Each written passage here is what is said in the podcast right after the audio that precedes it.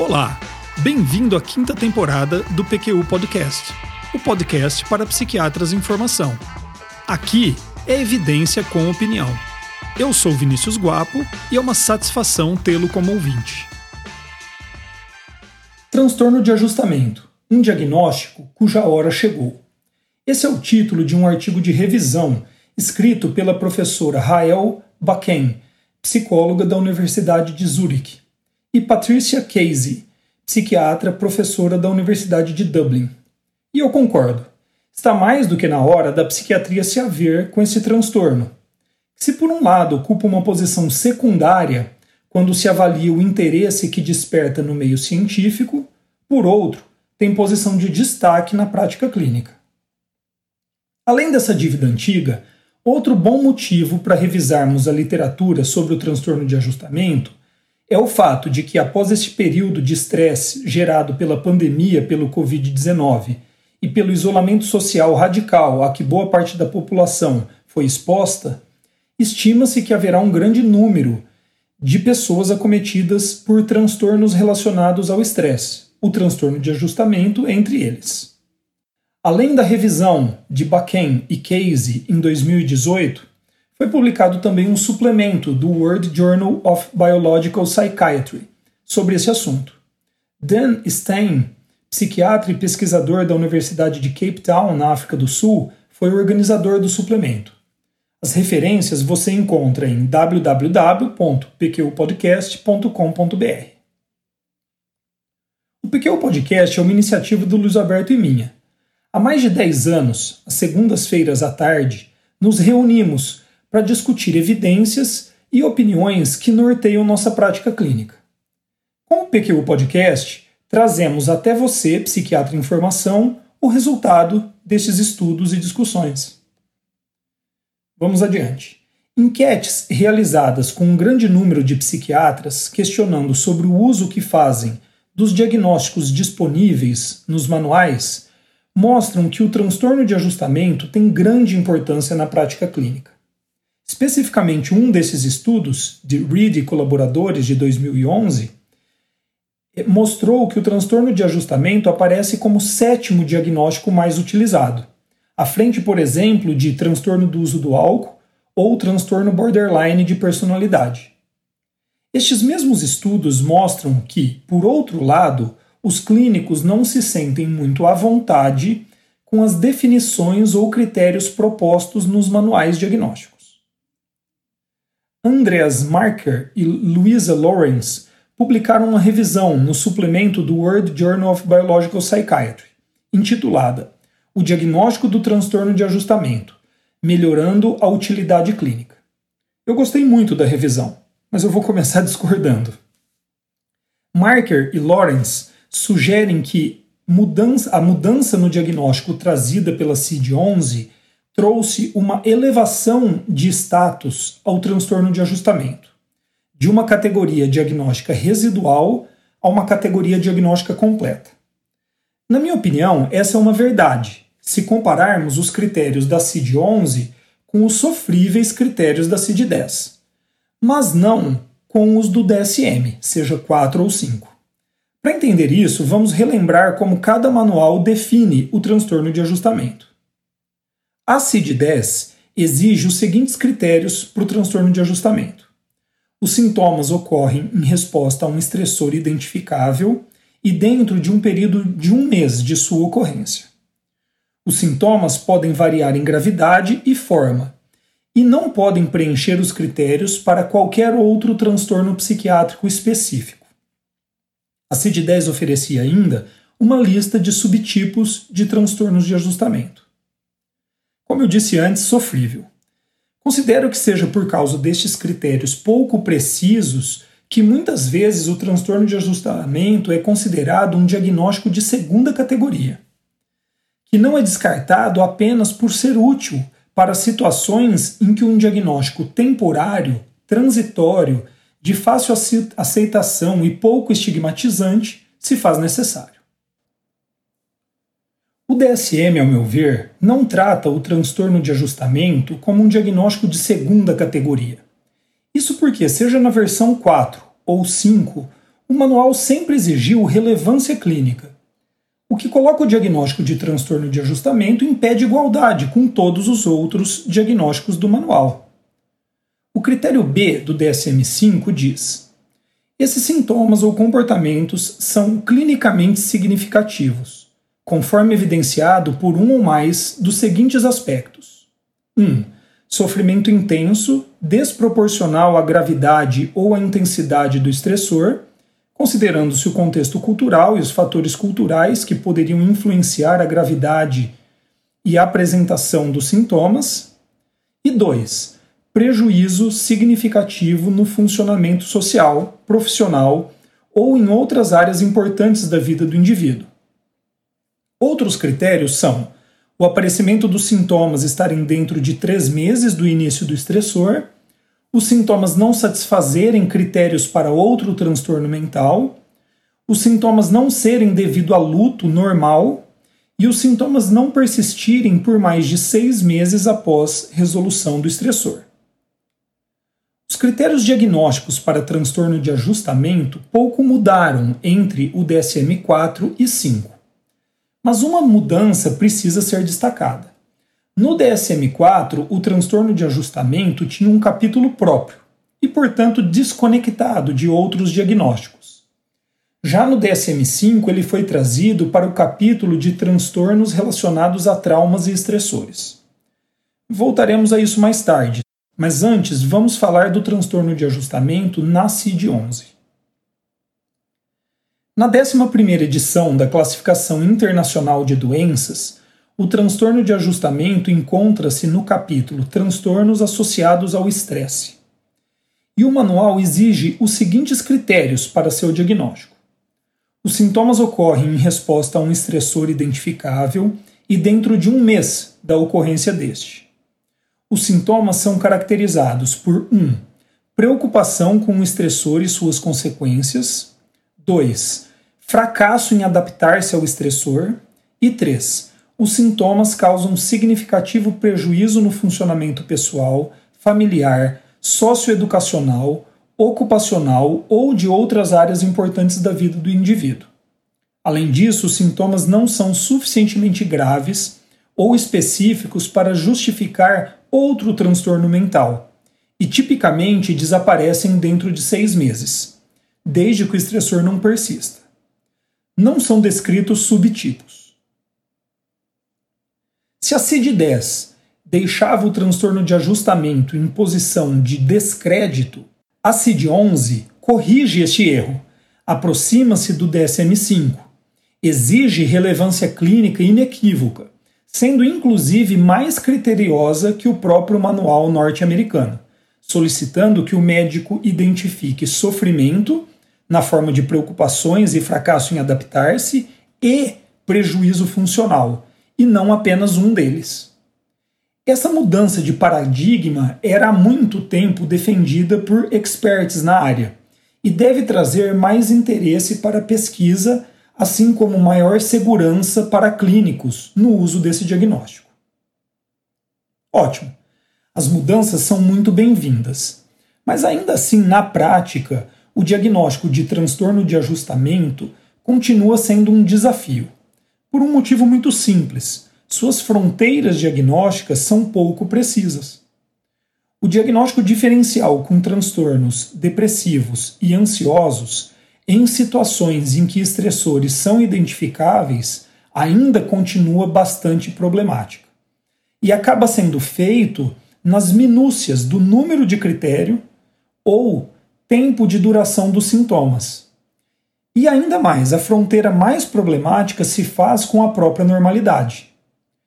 Três desafios se impõem na diferenciação entre o normal e o transtorno de ajustamento. Primeiro, não há uma medida confiável para avaliar a gravidade do estressor. Obviamente, essa medida não poderia se fiar nas características do estressor em si, já que a reação ao estressor é o que realmente importa, e ela varia de acordo com a cultura, com o contexto em que ocorre, com a história de vida do paciente, com características de personalidade, ou seja, em última análise, é individual. Uma alternativa seria fiar-se então nas características da reação do indivíduo. Mesmo assim, os manuais não são capazes de oferecer uma métrica confiável para esta avaliação e acabam nos deixando com a difícil missão de mensurar se a reação ao estressor está além do esperado para o indivíduo, de acordo com sua história e cultura. Os outros dois desafios estão relacionados a esta dificuldade. Como avaliar se sofrimento e prejuízo funcional são mais intensos do que aquele esperado para o indivíduo em seu contexto social e cultural? É verdade também que praticamente todo diagnóstico em psiquiatria sofre com estas dificuldades. Mas outros diagnósticos contam com sintomas específicos na sua caracterização o que facilita em alguma medida essa avaliação. Se não houver tristeza e anedonia, não será depressão. Se não houver humor eufórico ou irritável, não será mania. Se não houver sintomas psicóticos, não será esquizofrenia. No caso do transtorno de ajustamento, a gente não tem isso para contar. Ah, como faz falta um marcador biológico, viu? Bom, para encerrar essa discussão, e se ainda não ficou claro a você nossa opinião, aí vai. O diagnóstico de transtorno de ajustamento é frágil, mas era muito mais antes. Melhorou com as mudanças, mas ainda sofre de muitos problemas. Ainda assim, não gostaríamos de vê-lo rejeitado ou esquecido pelos manuais. Consideramos um diagnóstico útil na prática e temos uma opinião, talvez um desejo, de que dados e estudos ainda por vir solidifiquem seu status. Seguindo em frente, você está então diante de um paciente e seu diagnóstico para ele é de transtorno de ajustamento. O que você pode fazer por ele? A primeira coisa que você deve levar em consideração é que, em algumas situações, o melhor é não fazer nada. Sim, nada.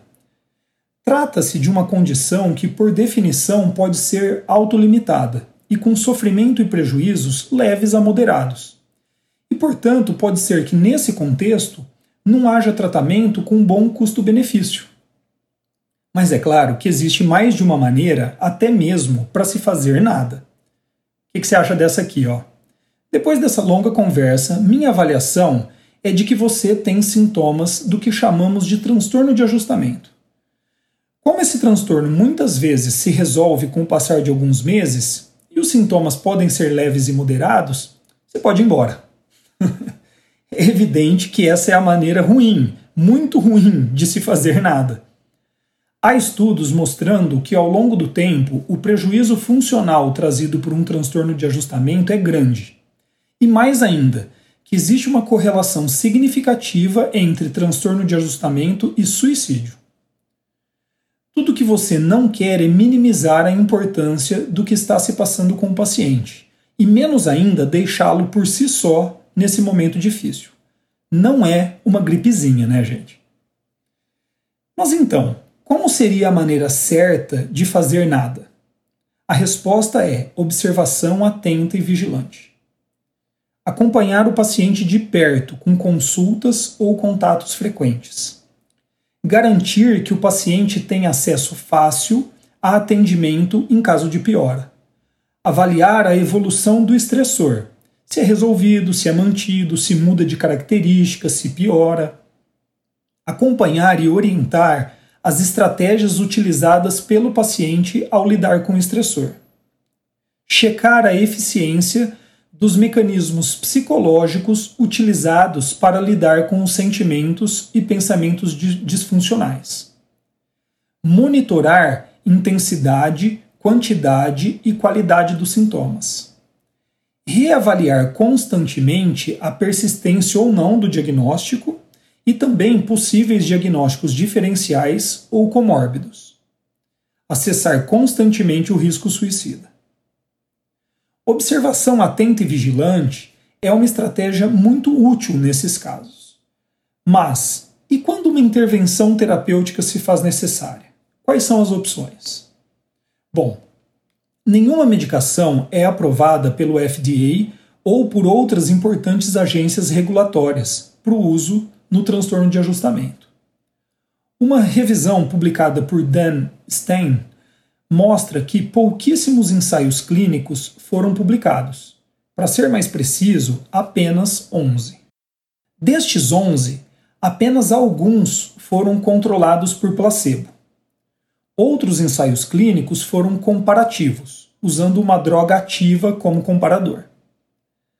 As drogas comparadas com placebo foram o antidepressivo viloxazine, o benzodiazepínico lormetazepam, a S-adenesilmetionina, a cava-cava. Ainda uma combinação de fitoterápicos muito utilizada na França com o nome de eufitose e ainda ginkgo biloba. Todos os estudos sofrem de problemas metodológicos. E cava-cava, eufitose e ginkgo biloba mostraram algum benefício frente ao placebo. Nos ensaios comparativos, mianserina, alprazolam e tianeptina mostraram benefícios parecidos entre si. Trazodona foi comparado a clorazepam, um benzodiazepínico, em dois pequenos estudos, também sem diferenças detectadas entre eles. Para mim, a única pequena utilidade desses resultados é demonstrar segurança no uso dessas medicações nessa população. A etifoxina é um agente ansiolítico prescrito na França e alguns outros países desde 1979, no tratamento de transtorno de ajustamento com ansiedade. Sinceramente, eu nunca ouvi falar dessa medicação. Seu mecanismo ansiolítico se dá por duas vias. Uma via direta, por modulação positiva alostérica de receptores GABA-A, através de ligação a um receptor distinto daquele utilizado por benzodiazepínicos, mas também por uma via indireta. Ao se ligar a proteína translocadora na mitocôndria, a etifoxina favorece a entrada de colesterol na mitocôndria, que é então convertida a alopregnanolona, substância moduladora GABA-A com potente efeito ansiolítico. Infelizmente, não dispomos de ensaios clínicos controlados por placebo com essa medicação. Em três ensaios comparativos, ela se mostrou superior à buspirona e com efeito parecido ao dos benzodiazepínicos, porém com menos efeitos colaterais e também com uma resposta terapêutica mais duradoura. Antidepressivos foram estudados apenas em ensaios abertos e pouco se pode extrair dos resultados desanimador, não é? Ok, mas o bom senso e o princípio ético primum non nocere sugere que, diante da falta de dados para o uso de medicações, a psicoterapia seja indicada. Seja qual for o referencial teórico utilizado, três aspectos gerais parecem necessários, ou pelo menos indicados, ao processo terapêutico do transtorno de ajustamento. 1. Um, intervenções que permitam ao indivíduo remover ou diminuir o estressor causador do transtorno. 2. Estratégias de adaptação ao estressor e às mudanças de vida trazidas por ele. E 3. Técnicas de redução de sintomas e mudanças de hábitos de vida, que aumentem a sensação de bem-estar e a qualidade de vida do indivíduo. Faz sentido, né? Mas nessas horas parece que nos esquecemos que psicoterapia é um tratamento que pode ter graves efeitos colaterais, e sua aplicação também deve ser embasada em evidências. E aí, ao avaliar as evidências para o uso de psicoterapia nessa população, os dados também não são encorajadores. Poucos estudos e com metodologia frágil. Para revisão completa, consulte o artigo de Don Hardt e Baumeister cuja referência completa você encontra em www.pqpodcast.com.br. Bom, as evidências estão aí. Agora vai a nossa opinião. O que fazemos nós pelo paciente com transtorno de ajustamento? Bom, após detalhada avaliação e cuidadoso diagnóstico diferencial e também de comorbidades, consideramos a possibilidade de instituirmos observação atenta e vigilante. Mas ela não deve terminar essa observação quando decidimos utilizar alguma estratégia terapêutica. Pelo contrário, o seu melhor uso se dá quando utilizada de maneira continuada e em conjunto com outras estratégias. Seja logo na primeira avaliação ou nas subsequentes, assim que consideramos necessário, instituímos alguma modalidade de tratamento, de maneira gradual e segura. Aqui estou falando, por exemplo, do uso de um benzodiazepínico em dose baixa por um período de tempo limitado, ou ainda o uso de uma estratégia psicoterapêutica específica ao manejo do estressor. A partir daí, alternamos períodos de conduta expectante com intervenções específicas e bem delimitadas, que podem aumentar ou diminuir em intensidade de acordo com a gravidade da evolução do quadro. Bom, nesse episódio do PQ Podcast apresentei uma ampla revisão sobre o transtorno de ajustamento, sua definição, seu diagnóstico e seu tratamento. Espero que tenham gostado. Siga o PQ Podcast no Facebook e no Instagram. Confira em nosso site www.pqpodcast.com.br todos os episódios já publicados, com as respectivas referências e organizados por data, autor e sessão. O PQ Podcast agradece sua atenção.